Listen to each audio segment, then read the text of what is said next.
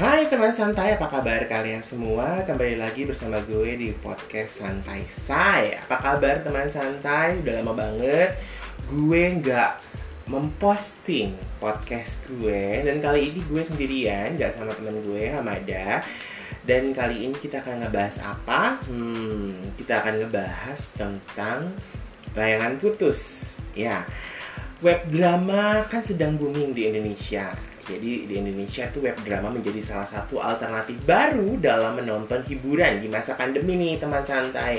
Tentunya Indonesia dinilai cukup ketinggalan sih sebenarnya dibanding negara tetangga seperti Thailand yang sudah memanfaatkan platform menonton untuk menayangkan drama seriesnya agar bisa disaksikan oleh orang-orang di seluruh dunia dan juga tentunya orang-orang Indonesia juga ataupun negara-negara yang bikin web drama ya supaya bisa ditonton juga oleh mereka atau warga negaranya uh, mereka gitu kan.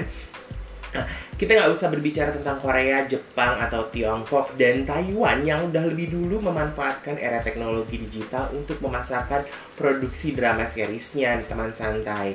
Indonesia masih berkutat dengan suguhan sinetron di layar televisi yang menuai banyak penggemar dan juga kritik dari masyarakat.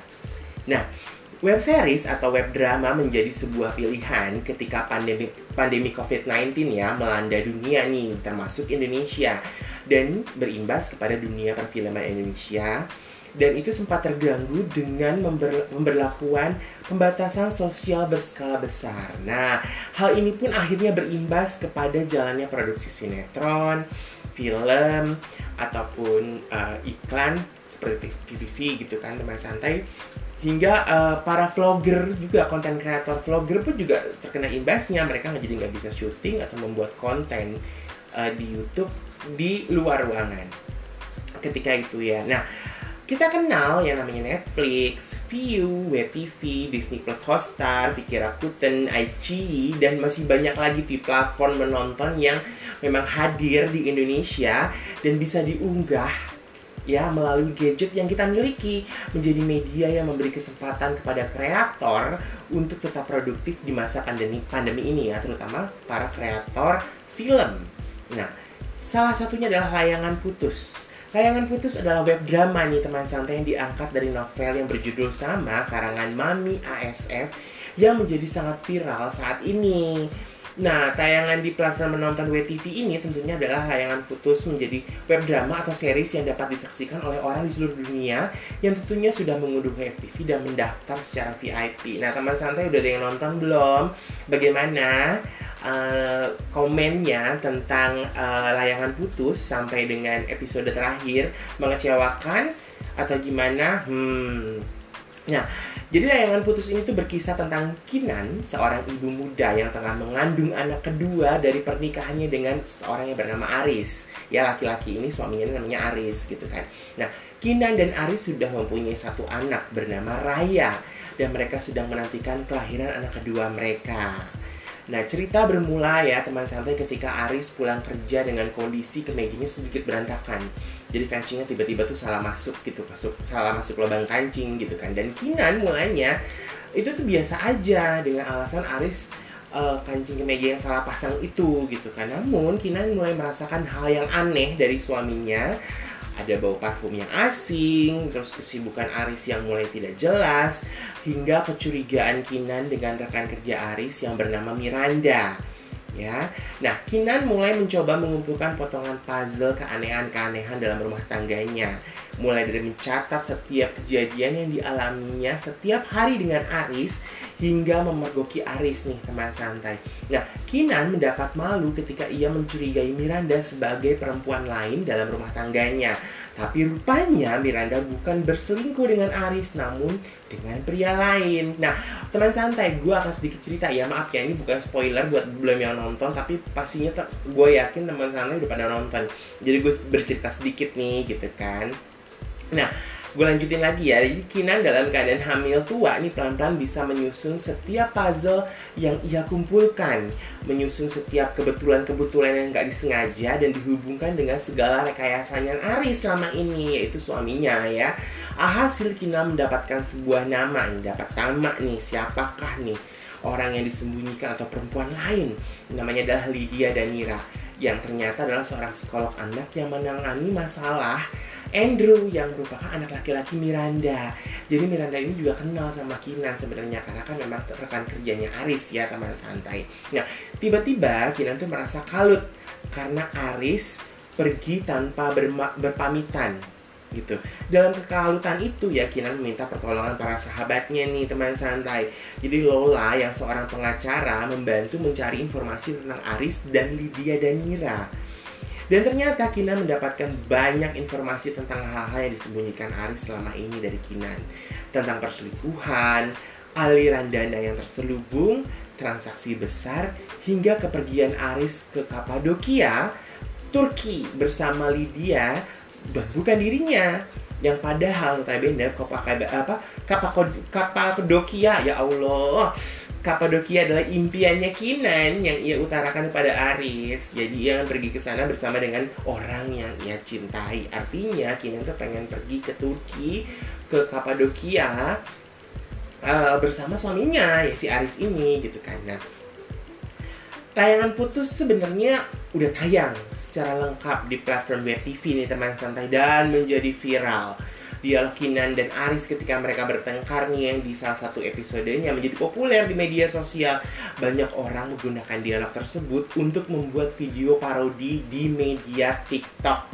Media sosial TikTok pasti kalian juga teman santai udah pernah nonton di TikTok juga pernah lihat nih uh, gimana para netizen, para pengguna TikTok memparodikan adegan ini gitu nah hal ini menjadikan layangan putus tuh termasuk web drama yang sukses di pasaran dan terpopuler di akhir 2020, 2021 dan di awal 2022 ini ya teman santai ya karena memang akhirnya episode terakhir tayang di awal uh, Januari 2022. Nah, kisah Kinan tersebut pun banyak dikaitkan oleh para netizen ternyata teman santai dengan kisah nyata sang penulis yang pernah menceritakan kisah rumah tangganya di media Facebook dan kemudian dijadikan sebuah novel yang ternyata juga laris dan berjudul sama yaitu Layangan Putus ini gitu. Nah, perselingkuhan menjadi isu utama nih teman santai dalam web drama ini di mana perselingkuhan menjadi hal yang sangat sensitif di kalangan masyarakat jadi banyak kasus perceraian di Indonesia diakibatkan oleh tindakan perselingkuhan yang dilakukan oleh salah satu pasangan baik istri maupun suami. Nah, hal inilah yang membuat layangan putus menjadi sangat populer. Tapi teman santai pernah dengar dong sebelumnya ada drama Korea yang berjudul The World of the Married ya yang jadi sangat populer juga di sekitar pertengahan tahun 2021 ya kalau tidak salah atau 2020 ya di beberapa negara eh 2020 ya yang populer di 2020 jadi uh, drama yang sangat populer di beberapa negara di luar Korea Selatan itu juga mengangkat tema konflik rumah tangga dan perselingkuhan. Drama Korea ini pun meraih rating yang cukup baik di Korea dan juga di luar Korea, teman santai. Nah, Selain ceritanya yang menjadi perhatian banyak orang dan juga netizen, para pemain dalam layangan putus pun menjadi salah satu yang membuat web drama ini menjadi begitu populer dan viral di Indonesia, terutama ya Aktingnya Reza Rahardian dan Putri Marino yang sangat baik di web drama ini menjadi sangat hidup seperti kisah nyata gitu loh. Selain itu, web drama ini juga dibintangi oleh Anya Geraldine, Frederica Alexis, Alexis School, dan beberapa pemain lainnya nih. Layangan Putus diproduksi oleh salah satu rumah produksi besar di Indonesia yaitu MD Entertainment. Nah, dari segi visual web drama ini masih terasa sinetron sih teman santai kalau menurut gue ya. Meskipun mungkin saja web drama ini tuh diproduksi dengan teknik membuat film gitu ya. Mungkin tekniknya pengambilan gambar atau mungkin equipmentnya menggunakan uh, uh, yang biasa digunakan untuk memproduksi sebuah film. Nah namun teman santai kekuatan cerita dan pemilihan pemain yang tepat membuat web drama ini mengingatkan saya pada drama-drama seri produksi Thailand karena saya juga salah satu penggemar uh, drama series dari Thailand ya. Nah, gambar yang cukup baik bahkan lebih baik sebenarnya dari sinetron ya teman santai kan pemain dengan acting luar biasa dan yang paling penting adalah ceritanya yang tidak dibuat-buat. Nah, Hal ini menjadi salah satu terobosan yang sangat baik teman santai untuk dunia drama series di Indonesia. Jadi sebuah sinetron yang pengambilan gambarnya benar-benar seperti sinetron produksi India seperti kalian tahu yang mungkin pernah nonton sinetron kalau kalian bandingkan dengan produksi seriesnya India itu pengacara pengambilan gambar persis sama dengan close up lalu uh, pokoknya gitu deh dengan zoom out zoom in yang pasti kalian tahu dan sering banget kalian kritik tuh cara pengambilan gambarnya yang telah merajai nih layar kaca dan memberi pengaruh besar kepada masyarakat selama hampir dua dekade lebih. Jadi menjadikan uh, tapi tapi menjadikan sinetron tuh berkualitas rendah teman santai. Iya nggak sih? Ya jadi akhirnya sinetron ya setiap hari sampai ribuan episode kan segala macem gitu kan. Nah tayangan web series ini dengan jumlah episodenya lebih sedikit cerita yang tuntas dan tidak dibuat-buat serta pemilihan pemain kuali dengan kualitas akting yang mumpuni menjadi sebuah perkembangan yang baik tentunya teman santai untuk tontonan di tengah masyarakat. Jadi pemanfaatan platform menonton berbayar masyarakat dituntut untuk lebih perhatian dengan batasan usia penon uh, tontonan gitu kan. Jadi berbeda dengan tayangan televisi yang meskipun diberi kode pada setiap tayangan penon yang menonton pada platform film yang harus diunduh pada gadget atau smart TV membuat masyarakat bisa mengawasi lebih jauh mengenai jangkauan anak-anak dalam menonton tayangan drama series yang tayang secara streaming atau online gitu teman santai. Nah kita ambil contoh nih Netflix.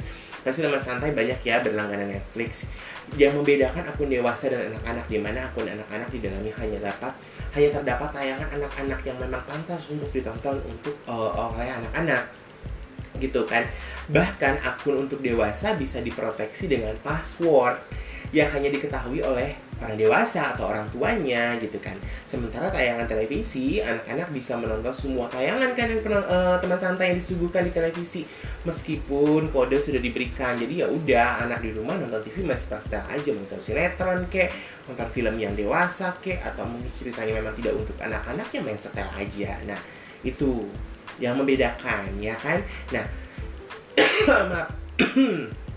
Aduh. Nah, uh, aku nih ya, gue tuh pernah baca nih teman santai sebuah artikel ya pada sebuah media online yang membahas apakah drama seri Indonesia bisa mendunia seperti drama Korea Squid Game.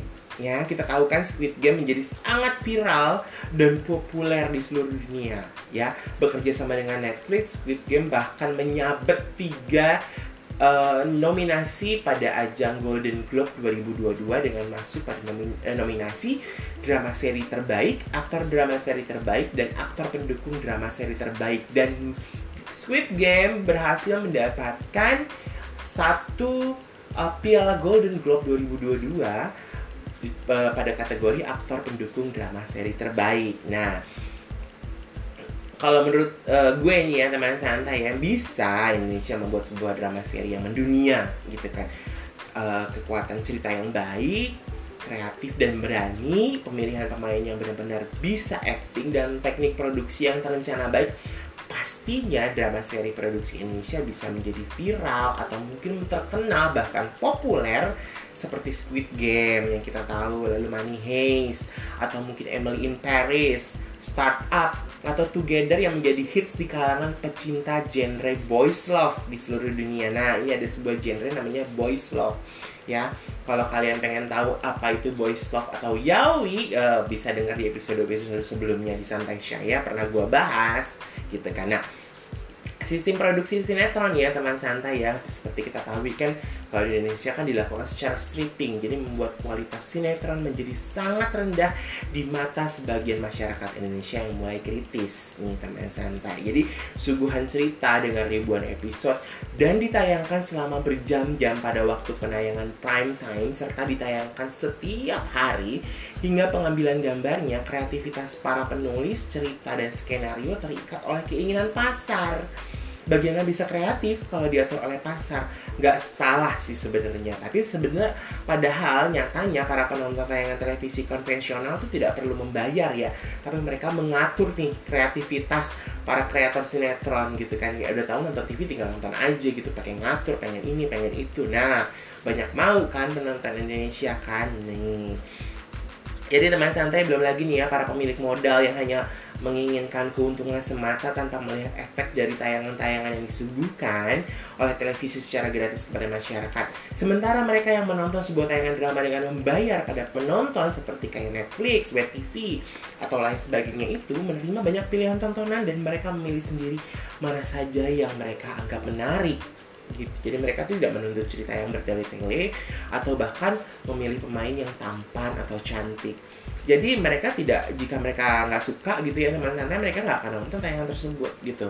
Nah itulah yang menjadi tantangan bagi para kreator drama seri di seluruh dunia gitu kan di mana mereka tetap mengikuti tren pasar, namun mereka tidak mau terikat oleh keinginan pasar gitu. Nah kreativitas mereka ya, kreativitas tuh mereka junjung tinggi gitu kan. Bagaimana serial Emily in Paris nih salah satunya yang sebagai contoh ya begitu diminati oleh kaum milenial.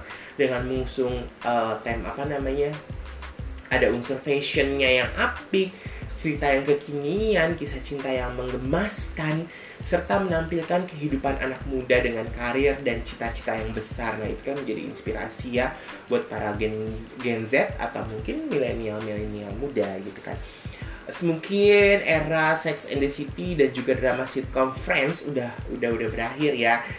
Nih, kini cerita lebih kreatif, berani dan jujur diminati para milenial hingga generasi Z yang seperti aku uh, bilang ya hingga baby boomers. Nah, bahkan yang lebih tua pun nonton gitu. Gitu suka juga ya nggak bisa dipungkiri nih teman santai. Jadi kemajuan teknologi di era digital saat ini belum merata hingga ke daerah pelosok. Oleh karena itu tayangan televisi menjadi satu-satunya alternatif yang mampu dinikmati oleh masyarakat yang tinggal di daerah pelosok atau mungkin di pinggiran yang mungkin masih belum terjangkau oleh uh, kemajuan teknologi gitu kan. Jadi tayangan berbayar televisi berlangganan atau TV kabel atau bahkan TV digital tayangan streaming bahkan baru bisa dinikmati di beberapa daerah di Indonesia yang sudah jangkau internet teman santai. Jadi memang ternyata jangkauan internet di Indonesia pun juga sebenarnya belum merata-merata banget gitu kan. Jadi masih ada beberapa daerah yang uh, namanya penerimaan sinyal untuk internet dan handphone selular selular itu tuh masih belum bagus gitu kan. Nah namun bagi yang belum tentu uh, belum tentu uh, yang belum tentu nih uh, tayangan televisi ini menjadi satu-satunya mereka tonton sebagai hiburan gitu kan. Yang yang yang maksudnya gini, uh, mereka yang belum menjangkau ini nih ya istilahnya televisi menjadi satu-satunya hiburan untuk mereka uh, nikmati kayak gitu. Nah, kemajuan dunia hiburan terutama tayangan drama seri di Indonesia nih ya teman santai bisa menjadi salah satu komoditi yang bisa diandalkan sebenarnya. Jadi banyak negara yang menjadikan film serta drama seri ya sebagai salah satu sumber pendapatan yang menguntungkan. Salah satu contohnya adalah yaitu Korea Selatan. Gimana mereka bisa banget uh, istilah ya kita kenal Korean Wave ya di mana K-pop dan K-drama ini Korea tuh bisa menjajah dunia lah gitu istilah kata. Nah, oleh karena itu tuh ada baiknya yang Indonesia tuh uh, gue rasa tuh mulai harus mulai berubah deh dalam menyuguhkan tayangan hiburan, terutama suguhan drama seri nih. Jadi sinetron mungkin bisa tetap dipertahankan, namun perlu ada perombakan besar deh dalam produksinya, ya kan teman santai, juga ya kan. Nah, web series atau web drama menjadi salah satu terobosan yang baik di dunia hiburan nih di Indonesia. Ya nggak teman santai. Ya kan? Jadi menjadi alternatif tontonan berkualitas bagi masyarakat dan juga memberi ruang bagi para kreator baik itu penulis sutradara ataupun rumah produksi untuk berinovasi dalam memberikan tayangan yang bermutu bermanfaat mendidik dan juga menghibur.